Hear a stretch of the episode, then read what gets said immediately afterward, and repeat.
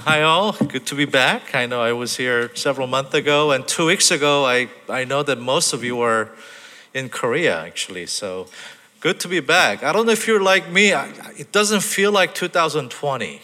I don't know. It's been already 12 days, but I still live in like 2018. I don't know. I can't remember what I did 2019. Time passes so fast. But it's so good to know that, wow, you know, Pastor Ken shared, wow, blessing others, you know, a simple thing, but as Christians, we kind of forget to do. I know there's some churches doing like, uh, you know, pay forward type of thing, go to McDonald's and pay for someone, bless others, and surprise people. But uh, that's a really good, you know, uh, like a new thing that we can do 2020, bless others. For me personally, 2020, I, I made simple resolution. One is, it's kind of embarrassing as a pastor. I don't carry Bible, especially even when I speak. I usually carry my tablet or my phone. But 2020, I have this thing where okay, I'm gonna whenever I speak, I'm gonna try to. It's kind of uncomfortable because it's thick and big, you know. Uh, but okay, I'm gonna try to carry my Bible because many Christian leaders are committing 2020 to be the year of Bible. I think, uh, I don't know if you heard of Passion. It's a big conference with, I think there was like 65,000 students in Atlanta uh, a few weeks ago. They declared, you know, Francis Chan to Ravi Zacharias or guys like Louis Giglio, they declare, wow, this is the year that we're going to really value and dwell in God's word. So embarrassing. I mean, I, I don't carry my Bible with me even on Sunday, but this is my commitment. But uh, this morning, um, you know, I, we printed this out because I know some of you don't have your Bible. It's okay. Some of you have your phone. But, you know, another thing about commitment that I'm making because I do speak here and there, but I said, well, I'm going to try my best to give broader context of the passage where I'm going to speak. So today, we're going to talk about Christ's presence in the midst of chaos based on Matthew chapter 14. But before that, another commitment I made is well, if there's a worship service, I'm hoping, at least the churches that I work with, there's about what 300 churches within our denomination that I serve. We're hoping that many churches will make a risk and maybe 10%, I mean 10 to 20% of our worship time if we can spend time on really listening to God's word. Now we know that worship is really listening to God's word, but statistics shows rarely very few churches are doing that. I know Togamsa is really into that. Every morning in this place, 5:30 last year, they simply listen to scripture. That's amazing, you know. Uh, I know starting from tomorrow, I know uh, Elder Chang has committed to show up every day. I know he shows up, but preach 10 minutes and also listen to scripture. So that's this is really awesome. So can we spend few minutes together this morning? I'm going to give you a context of passage that we're going to listen, uh, which is Matthew chapter 13 and 14. I'm going to speak on one of the latter part of chapter 14, uh, particularly verse 22 to 33. But um, by, by reading broader passage in the context, we understand from big picture perspective. Right? You know, some, sometimes we, we have a very narrow, uh, you know, to focus on just that passage or verses, but we're going to have more of a bird's eye view over 10,000 feet above and try to understand okay, what is this guy named Matthew trying to communicate? Now, Matt, there are how many gospels in the Bible? four gospels, right? Particularly, these are the witnesses who have heard Jesus or heard from others about Jesus and written down a record of what he said, what he did. So it's an eyewitness account of what Jesus did. Matthew, particularly as you know, was a tax collector, like today's version of our you know IRS like accountant or something, right? But he became a disciple. And Matthew, as you as he writes, particularly focused on Jewish audience, Jewish people who knew Jesus but didn't accept Jesus as their Messiah, where they've been waiting for hundreds of years. So Matthew begins with genealogy of Jesus. I mean, if you start reading Matthew, some of you have done that. It's just names of people, you know. Uh, but wow, Matthew's trying to communicate he, Jesus, comes from the line of Abraham, the King David. Along with that, there's some messed up people too, but this king line of Jesus, and as he moves into chapter 5, Matthew writes about Sermon of Mount, right? Which is a, this Jesus figure, the kingly figure, explaining about what's called kingdom of God. Okay, so it moves on, and we're going to read actually a little bit of chapter 13, uh, entire chapter 13 and 14. I'm going to sit down, uh, and hopefully, you get a little bit of bird's eye view of what we're going to look at, particularly chapter 14. Now, bird's eye view, I, I have almost perfect wife. You know, she's beautiful, she's patient with me, you know, but I say almost perfect because she has no sense of direction, actually. Uh, and some of you are young. You know, there were a time where, you know, there's no, there was no navigators actually, navigation in the car. I mean, we used to have like, not even our phone, we used to have like these uh, devices, Tom and Tom Tom or whatever, yeah. But this like GPS system, but this is like way before that. There was, well, there was thing called map, paper map. You know, people figure out which is north south. But my wife has no sense of direction. Anybody like no sense of direction? Okay. Usually it's woman, but hey, it's okay. Um, but one time, I mean, you know, we were visiting my parents to Brea and coming back home. We live in Valencia back then. Um, I was tired, so my wife decided to drive. And she's driving, and I, I assumed that she knows how to get back home. But took, she took 57 north. I fell asleep. I, I woke up late, you know, I don't know how long. We're in Palm Springs. so she took 57 north instead of going west of 10 freeway, she took east, ended up in, because she has no sense of direction, meaning bird's eye view. She just knows, you know, exactly you know where she is about, but she doesn't have the big picture. Now, sometimes we are like that. When we read a scripture, we need to have a bigger perspective. So it's a little difficult to listen to. We're gonna listen to about 10 minutes of scripture. Is that okay? Well, it's if it's boring, it's not my fault, it's God's fault, right? But this is a recording of Matthew, especially chapter 13 deals with parables concerning kingdom of God. All right? And chapter 14 talks about beheading of John the Baptist. Now, if you listen to this audio thing, it's you know, they have some like sound effects and it's kind of cheesy, but it's okay. Still, it's God's word. And then we're going to move into uh, the section where there's a storm and Peter walks in the water. Uh, so it's that that story. So let's let's really empty our hearts, ask God to remove distraction because this is a reading of God's word. I'm going to pray one more time and then we're going to just ask, invite Holy Spirit to speak to us as we listen to God's word. Let's pray. Lord, we thank you for uh, 2020, a new start. Uh, Lord, we we start with anticipation of what you will do in this new year. But right now, we ask you to just help us to listen to you and help us to remove all the distractions in our mind and just completely empty our hearts and just fill it with your word. So, Holy Spirit, pray that you will help us to understand these words as well. In Christ's name we pray. Amen.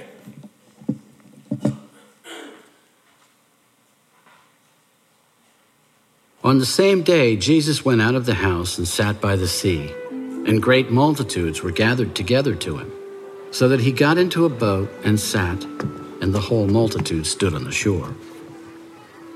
Then he spoke many things to them in parables. Behold, a sower went out to sow. And as he sowed, some seed fell by the wayside, and the birds came and devoured them. Some fell on stony places, where they did not have much earth and they immediately sprang up because they had no depth of earth. But when the sun was up, they were scorched, and because they had no root, they withered away. And some fell among thorns, and the thorns sprang up and choked them. But others fell on good ground and yielded a crop, some a hundredfold, some sixty, some thirty. He who has ears to hear, let him hear. And the disciples came and said to him, Why do you speak to them in parables? Because it has been given to you to know the mysteries of the kingdom of heaven, but to them it has not been given. For whoever has, to him more will be given, and he will have abundance. But whoever does not have, even what he has, will be taken away from him. Therefore, I speak to them in parables, because seeing they do not see, and hearing they do not hear, nor do they understand. And in them the prophecy of Isaiah is fulfilled, which says, Hearing you will hear and shall not understand, and seeing you will see and not perceive. For the hearts of this people have grown dull, their ears are hard of hearing, and their eyes they have closed. Lest they should see with their eyes and hear with their ears, lest they should understand with their hearts and turn, so that I should heal them. But blessed are your eyes, for they see and your ears, for they hear. For assuredly, I say to you, that many prophets and righteous men desired to see what you see, and did not see it, and to hear what you hear and did not hear it. Therefore, hear the parable of the sower. When anyone hears the word of the kingdom and does not understand it, then the wicked one comes and snatches away what was sown in his heart. This is he who receives seed by the wayside. But he who received the seed on stony places, this is he who hears the word and immediately receives it with joy. Yet he has no root in himself, but endures only for a while. For when tribulation or persecution arises because of the word, immediately he stumbles.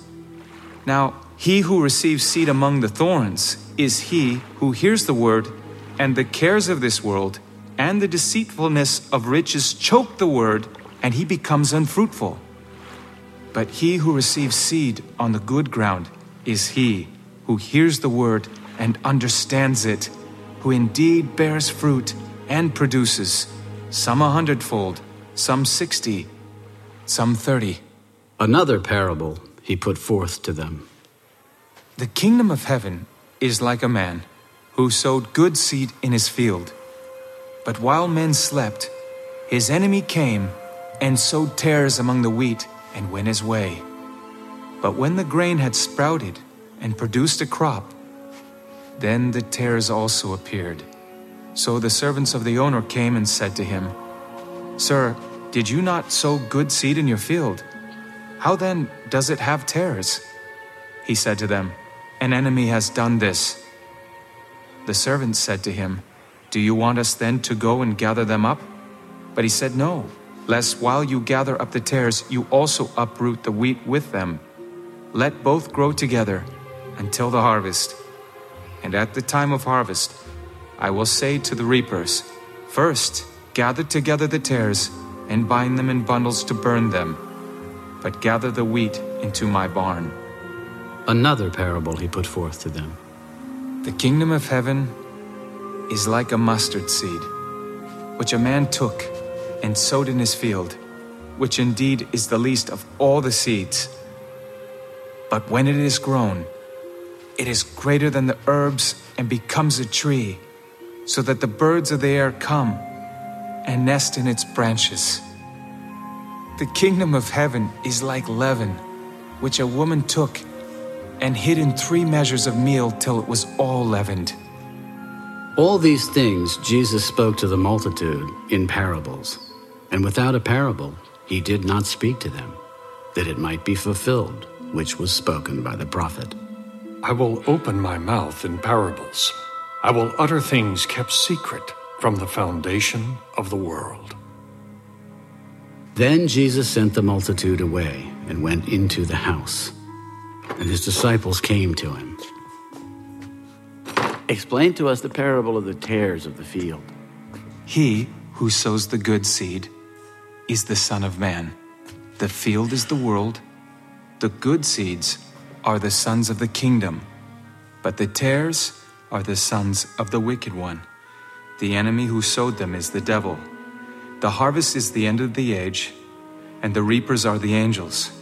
Therefore, as the tares are gathered and burned in the fire, so it will be at the end of this age. The Son of Man will send out his angels, and they will gather out of his kingdom all things that offend, and those who practice lawlessness, and will cast them into the furnace of fire. There will be wailing and gnashing of teeth. Then the righteous will shine forth as the sun in the kingdom of their Father. He who has ears to hear, let him hear. Again, the kingdom of heaven is like treasure hidden in a field, which a man found and hid. And for joy over it, he goes and sells all that he has and buys that field. Again, the kingdom of heaven is like a merchant seeking beautiful pearls, who, when he had found one pearl of great price, went and sold all that he had and bought it. Again, the kingdom of heaven is like a dragnet that was cast into the sea and gathered some of every kind, which, when it was full, they drew to shore, and they sat down and gathered the good into vessels, but threw the bad away. So it will be at the end of the age. The angels will come forth, separate the wicked from among the just, and cast them into the furnace of fire. There will be wailing and gnashing of teeth. Have you understood all these things? Yes, Lord. Therefore, every scribe instructed concerning the kingdom of heaven is like a householder who brings out of his treasure things new and old. Now it came to pass, when Jesus had finished these parables, that he departed from there. When he had come to his own country, he taught them in their synagogue, so that they were astonished and said, Where did this man get this wisdom and these mighty works? Is this not the carpenter's son? Is not his mother called Mary, and his brothers James, Joseph, Simon, and Judas? And his sisters, are they not all with us? Where then did this man get all these things? So they were offended at him. But Jesus said to them, A prophet is not without honor except in his own country and in his own house. Now he did not do many mighty works there, because of their unbelief.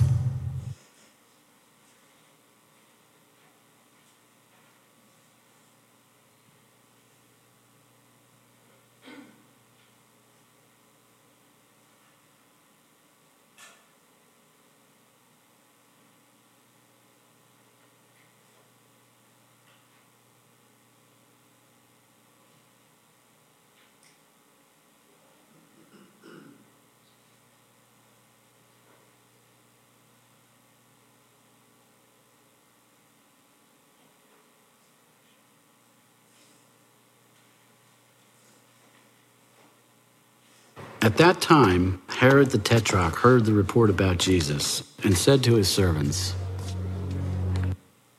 This is John the Baptist. He is risen from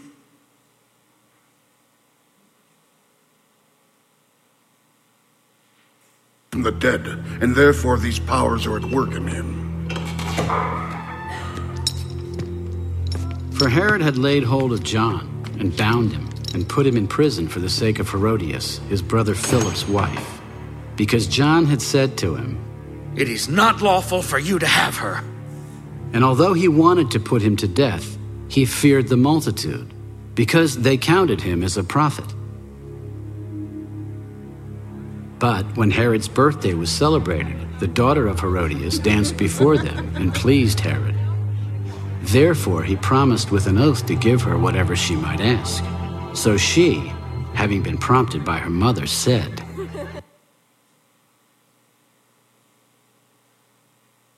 Give me John the Baptist's head here on a platter. And the king was sorry. Nevertheless, because of the oaths and because of those who sat with him, he commanded it to be given to her. So he sent and had John beheaded in prison. His head was brought on a platter and given to the girl. and she brought it to her mother. Then his disciples came and took away the body and buried it, and went and told Jesus.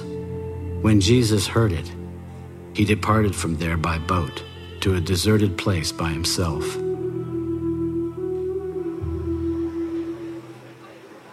But when the multitudes heard it, they followed him on foot from the cities. And when Jesus went out, he saw a great multitude, and he was moved with compassion for them, and healed their sick. When it was evening, his disciples came to him. This is a deserted place, and the hour is already late. Send the multitudes away that they may go into the villages and buy themselves food. They do not need to go away. You give them something to eat. We have here only five loaves and two fish. Bring them here to me.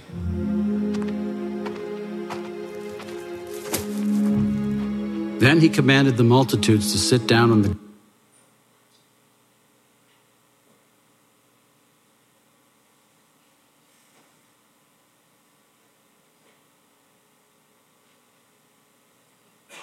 grass. And he took the five loaves and the two fish, and looking up to heaven, he blessed and broke and gave the loaves to the disciples, and the disciples gave to the multitudes. So they all ate and were filled, and they took up twelve baskets full of the fragments that remained. Now those who had eaten were about five thousand men, besides women and children. Immediately, Jesus made his disciples get into the boat and go before him to the other side, while he sent the multitudes away. And when he had sent the multitudes away, he went up on the mountain by himself to pray. Now, when evening came, he was alone there. But the boat was now in the middle of the sea tossed by the waves, for the wind was contrary. Now, in the fourth watch of the night, Jesus went to them, walking on the sea. And when the disciples saw him walking on the sea, they were troubled. Oh, it is a ghost! They cried out for fear, but immediately Jesus spoke to them. Be of good cheer! It is I! Do not be afraid. And Peter answered him, Lord, if it is you, command me to come to you on the water. Come. And when Peter had come down out of the boat, he walked on the water to go to Jesus. But when he saw that the wind was boisterous, he was afraid, and beginning to sink, he cried out, Lord, save me. And immediately Jesus stretched out his hand and caught him. Oh, you of little faith, why did you doubt? And when they got into the boat, the wind ceased. Then those who were in the boat came and worshipped him. Truly, you are the Son of God.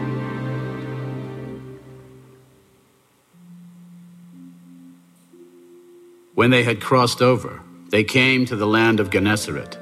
And when the men of that place recognized him, they sent out into all that surrounding region, brought to him all who were sick, and begged him that they might only touch the hem of his garment. And as many as touched it were made perfectly well. Amen. I was so nervous. So it's going to work. Let's give a big hand to our sound guys. Thank you. well, we kind of saw a glimpse of what was happening once again, but Matthew is talking about how, once again, Jesus the Messiah, establishing his heavenly kingdom on earth, actually. And then he talks about the kingdom of God. Blessed are the poor in spirit, for there is the kingdom. So he introduces about this new kingdom and they continue to speak. And chapter 13, we heard various parables about Jesus talking about kingdom of God. Moving in chapter 14, I'm going to particularly zoom into the passage, verse 22 on chapter 14, about, and then 33, which is about Peter walking on the water, which many of us heard about the story when you were in, you know, Sunday schools. But the story, if you can kind of zoom into that verse 22, chapter 14, several things happen, okay? This is once again after when? Jesus feeding up 5,000. That was a big event. Now, that's just counting men. Unfortunately, back then, they just counted men. But including children and women, there probably were at least 15 to 20,000 people. So big miracle happened. Jesus feeding all these people. And then verse 22, after that event, we see immediately Jesus makes disciples to go to the other side. And then what we heard of disciples facing this major big storm in the middle of it's not like Pacific Ocean, but still it was a big body of water, like seven miles from one side to the other. So it's a pretty, pretty big place. Uh, so they are facing this major storm, and they they were terrified because they thought they were going to drown.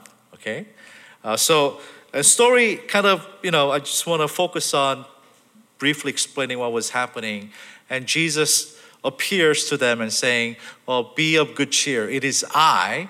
Uh, do not be afraid. I'm going to explain about that phrase briefly later. But once again, it's a story of what had happened to these disciples who have experienced God's miracle, but now, only after a few hours later, okay, half day later, uh, they thought they were going to die.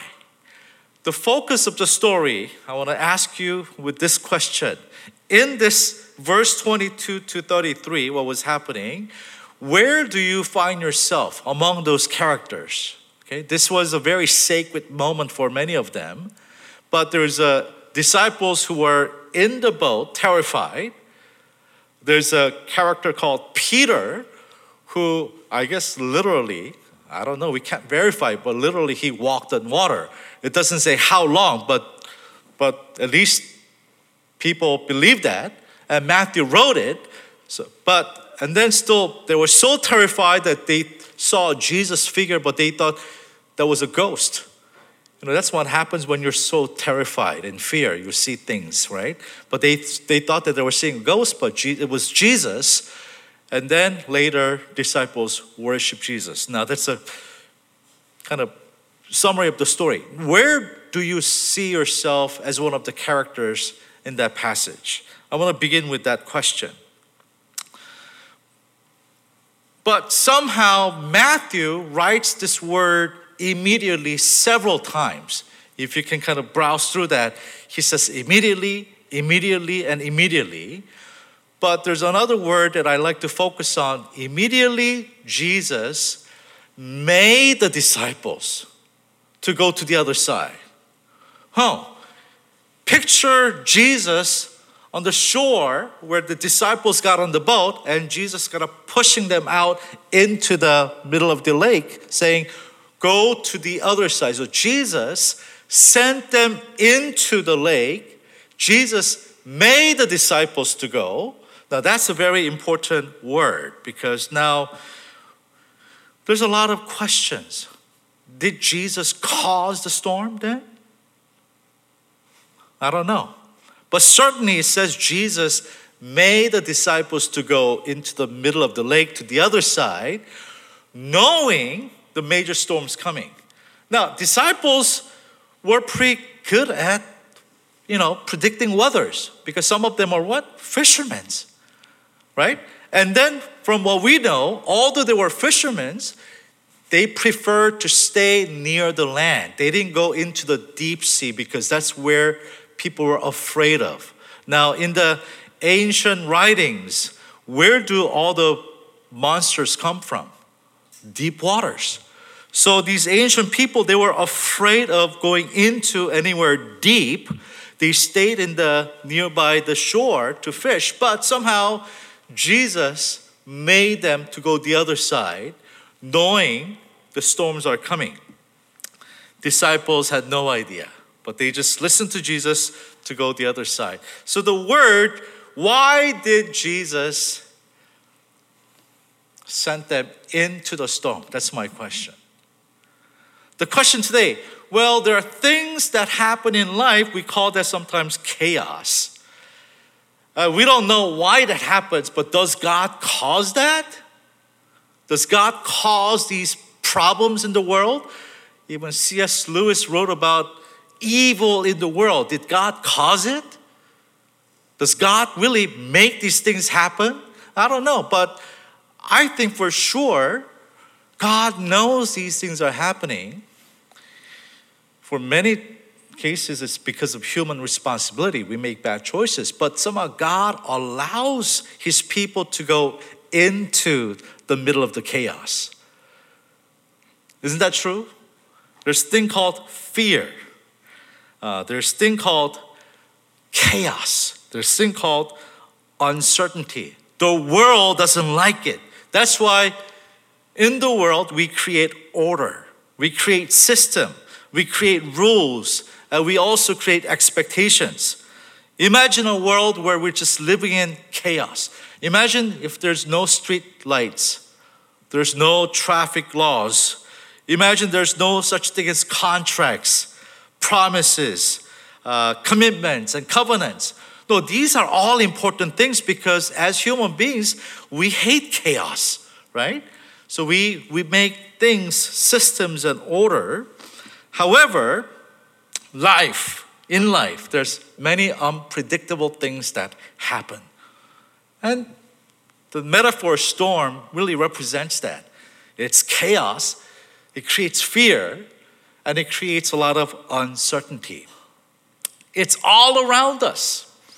I want to give you some examples. What had happened even this week alone? You heard news. I mean, this flight that was leaving Tehran into the capital city of Ukraine, 176 people, they were on board. Did these people know what was happening? They did, actually. I don't know if you heard, read the news. There was one lady, 20 minutes before the flight was to take off, she was so concerned something was going to happen. So she called her husband in Canada. She was one of 76 Canadians that have, you know, was in the plane. All 100, 176 people have died. But she called her husband. She was, she doesn't think it's gonna, I mean, she's gonna make it back to back home. She, for 20 minutes before the whole thing happened, she called her husband, and her husband assured her, Oh, honey, don't worry, it's gonna be all okay. It'll be okay, you'll, you'll come home and it's gonna be all right. But 20 minutes later, the flight went down. Now we know because of a missile, maybe a mistake, right? But she wrote in her Instagram, she took a selfie and she wrote these things. She was so concerned. She was uncertain, but she knew something was going to happen 20 minutes before I'm leaving. But what's behind me worries me. She's thinking about her husband and maybe her family. Behind me, behind me, she wrote in Instagram, I'm scared for the people I'm leaving behind. Well, did she really know what was going to happen? Well, she kind of sensed something, but she had no idea. But this just happened this week. At 4:45, I'm taking a flight this afternoon. Uh, I, I, think it's going to be okay, but I hope. um, well, but every time we get on a plane, sometimes you have, oh, I don't know. but that's called storms chaos, fear, uncertainty. How about in Australia? This week or past three months, wow, this fire is out of hand. As of what I know, a few days ago, uh, 24 people have died, 25,000 koalas burnt, 2,000 homes. Still, about 120 different fires are burning. I know about fire because I live in Valencia. Every year, this is like annual event. But wow, some, I mean, even this year, it's not just Valencia. Wow, it's Porter Ranch, it's Westwood again, Bel Air, Brea. Well, we kind of know that it's happening during October or November season when it's dry season, wind is blowing, but do we really, can we really predict what's going to happen? Well, stuff happens. It's called chaos, storms, uncertainties. It just happened to my friend, good friend, who is like four years younger. Uh, just happened right after Thanksgiving. Guy named Danny Kwan. He's like the oldest youth pastor. He's been serving at this one church about 25 years in the East Coast. Something has happened to his heart. He went in for heart attack surgery because he was having a heart attack. During the surgery, something went wrong liver failure. Uh, some of his organs not working. So he literally was this close to death. He was in intensive unit for three weeks. He's back home now, praise God. But he's learning to talk again because he can't talk. He's learning to walk again. Now, little did we know, a month ago, this has happened. Did he really know what was going to happen? In fact, his wife is going through chemotherapy for cancer. Wow, these are what we call storms of life. You may lose your job, or you may not get that job. If your parents like me, oh, I'm glad that my kids are not in trouble yet. But oh, yeah, there are times where kids are in trouble, a big trouble.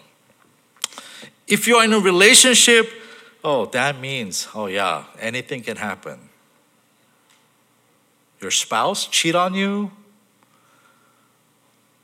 he or she don't like you anymore. It's called storms of life, and storms hit. The sky grows dark. Winds begin to blow. Waves of adversity crashes over our little boat called life. Perhaps you're like these disciples. You've been priding yourself that you're tough, you can handle these waves, but maybe you really haven't seen the big storm. You thought you were tough, but you're not that tough. You're terrified, here it says. You lost control of the boat. You felt so threatened that you begin to see things. Water leaping up from all around, pulling you down, and you thought, This is it.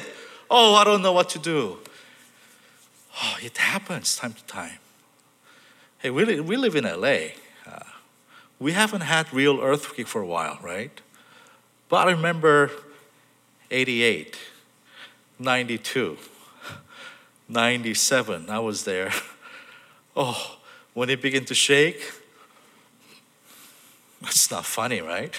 I was in 92. I remember mm, I was with a bunch of other pastors, like seven other pastors, having a late night discussion. We're serving this campus ministry, so we were.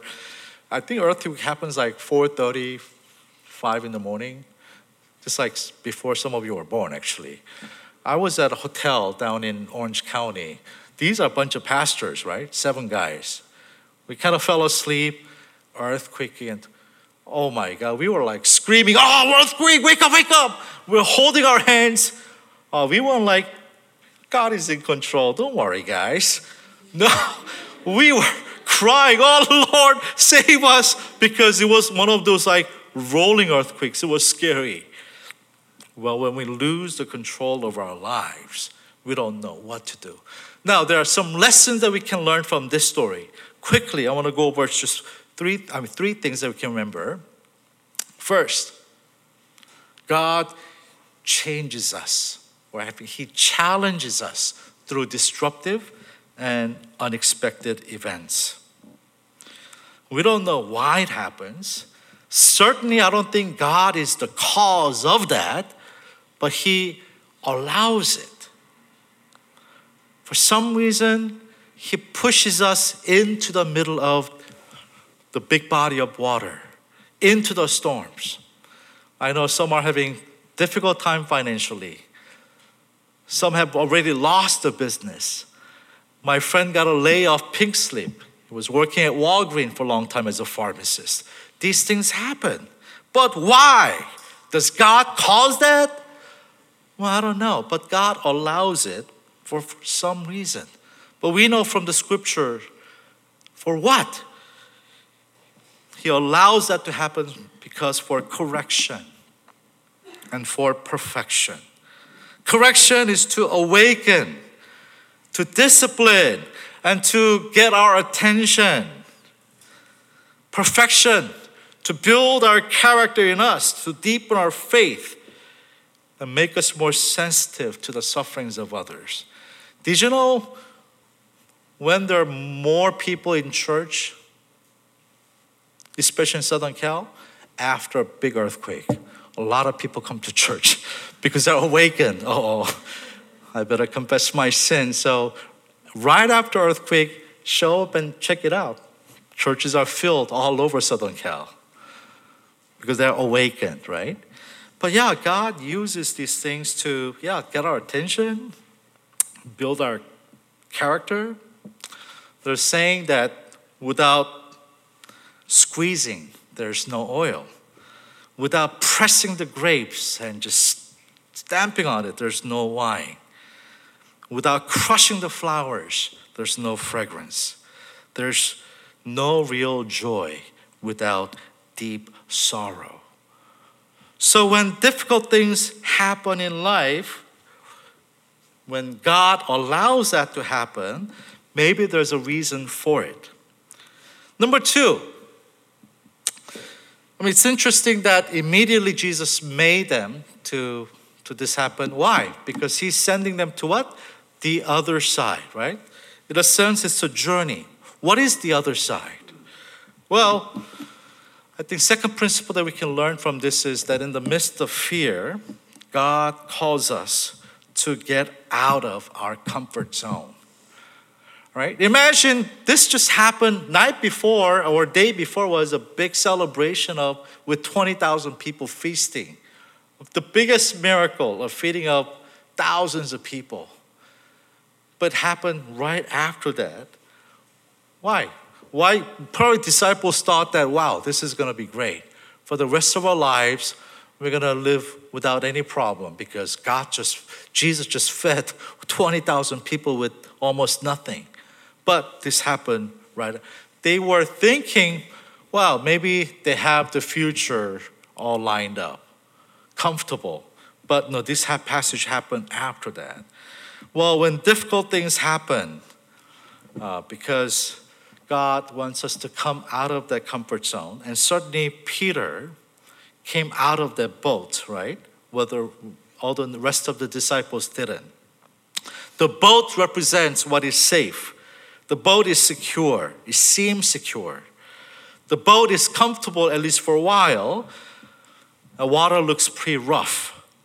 Waves are high, winds are strong, and sometimes we want to stay inside the boat. But when storms happen in life, Jesus tells what? Peter, come out. Peter goes out. I don't know how long, but he experienced a miracle walking on water. Well, throughout the Bible, this has become an example of how God uses the same pattern again and again. He calls people out of their comfort zone.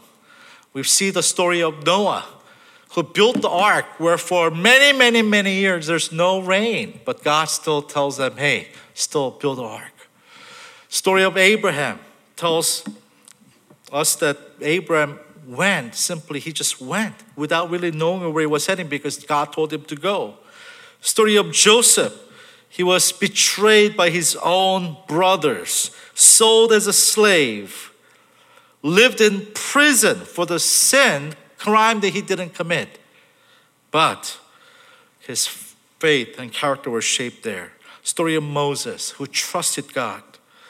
God does not lead us into the comfort zone, but often God pulls us out of the comfort zone to follow Him.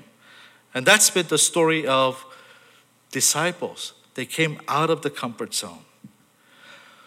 Sometimes, you know, you wish that, oh, you could just stay within your comfortable zone and you just enjoy life, but it doesn't happen.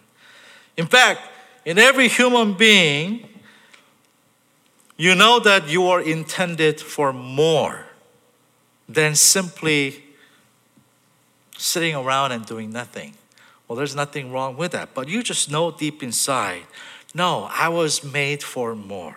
How can I serve? How can I make a difference? Well, that's when God called you out of that comfort zone. Some of you went to Korea.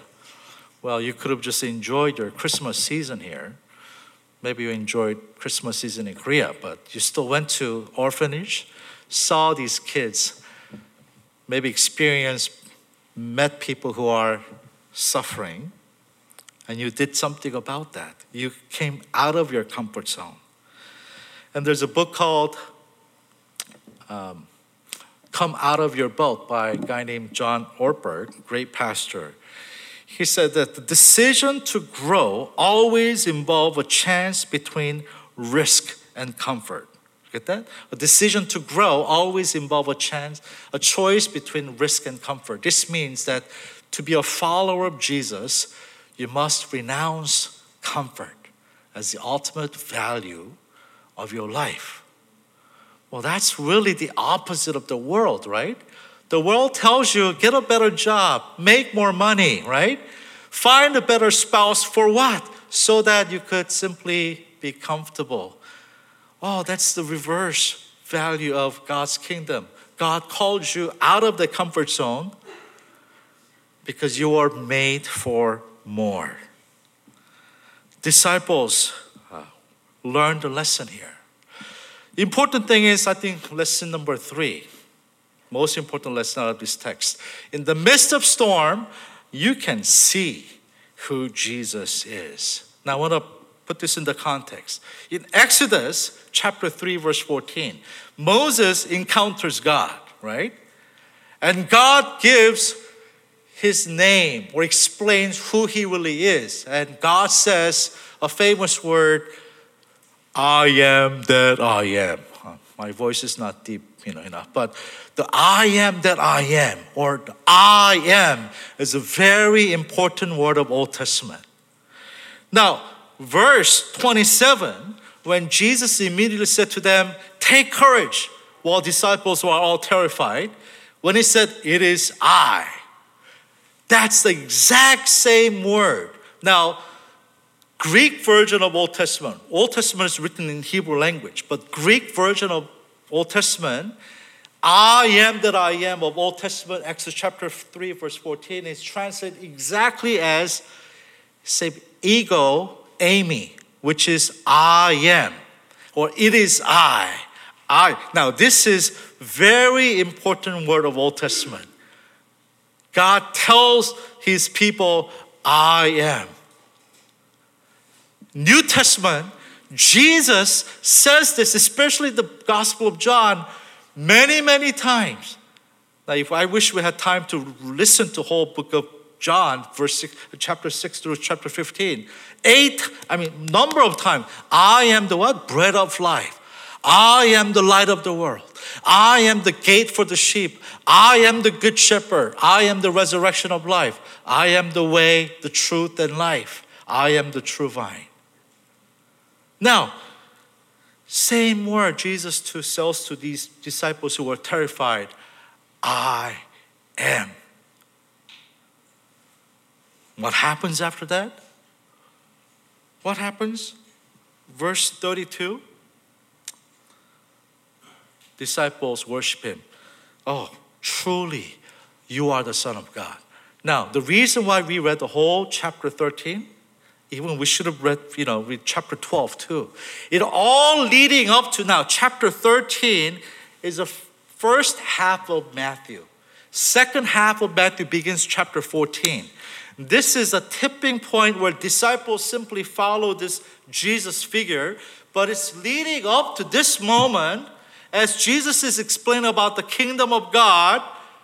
You know what is what Jesus what it means when Jesus said, I am? Saying, I am that king, the Messiah, the anointed one.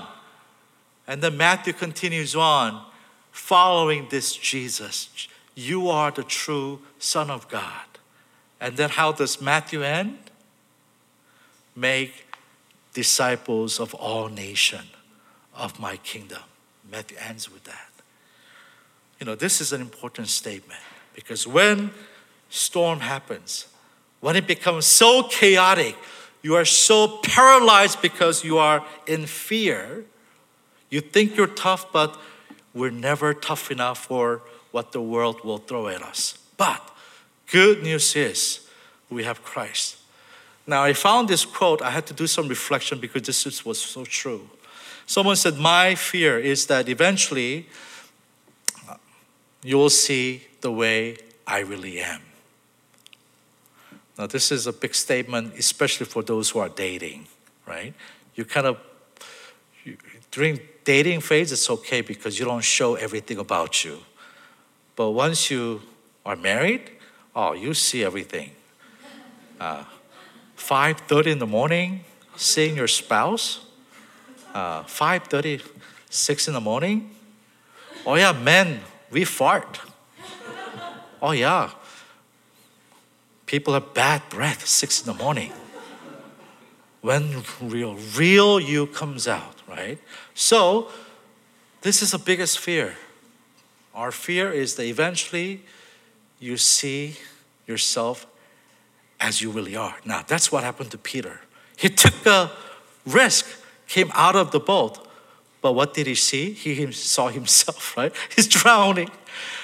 He's seeing the waves, circumstance, the wind, and oh, I'm drowning. The biggest fear is sometimes it's us. But the good news is, out of this passage, we learn it is not I, but it is He, right? It is He who reaches out, Oh, you men of little faith, follow me, right? These storms, I'll take care of it. These chaos, you are in the middle of it, but I am that I am. So, following Jesus happens after seeing who He is in the midst of the storm. Amen? So, I don't know as you enter 2020 what you're facing. But hey, don't look at the waves. It's scary. Or don't look down at your feet. Or even don't look at yourself. See Christ who is faithful. See this Christ. He is the king of this kingdom. And then he will do wonders through your life. I love this passage, and I wish we can really um, meditate. You know, this passage that Israelites pe- people they sang as they journeyed towards Jerusalem. I love this passage because it says, you know, I lift up my eyes to the mountain. Where does my help come from? I ask you that question. Where does your help come from? My help comes from the Lord, the maker of heaven and earth. Amen. He will not let your foot slip. He who watches over you will not slumber. Indeed, he who watches over Israel will neither slumber nor sleep. The Lord watches over you. The Lord is your shade at your right hand. The sun will not harm you by day. Amen. Nor the moon by night. The Lord will keep you from all harm. He will watch over your life. The Lord will watch over your coming and going, both now and forevermore. Amen. Can we pray? Almighty God, oh, the world is crazy. Stuff happens without any warning. The wind is strong, the storm is raging against this little boat of life. But Lord, give us the faith to see the Savior who is close by and who reaches us. So may we this week remember this. And as we feel like we're drowning, Lord, save us. And we thank you for the cross. We thank you for who you are as a king of the kingdom. In Christ's name we.